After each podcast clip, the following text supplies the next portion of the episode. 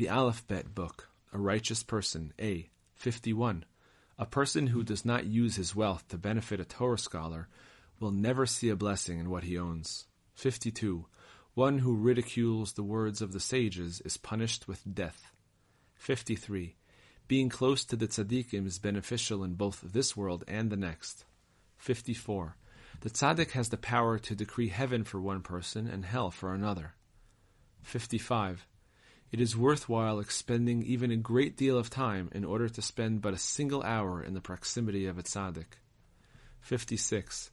When a person begins losing the use of his physical senses, he should worry that death or some other misfortune is near. 57. There are those who can create beautiful Torah expositions and yet not be in tune with the truth. 58. One tzaddik can elevate the Torah lesson of another tzaddik. 59. The insight that a tzaddik originates in Torah, God repeats in his name.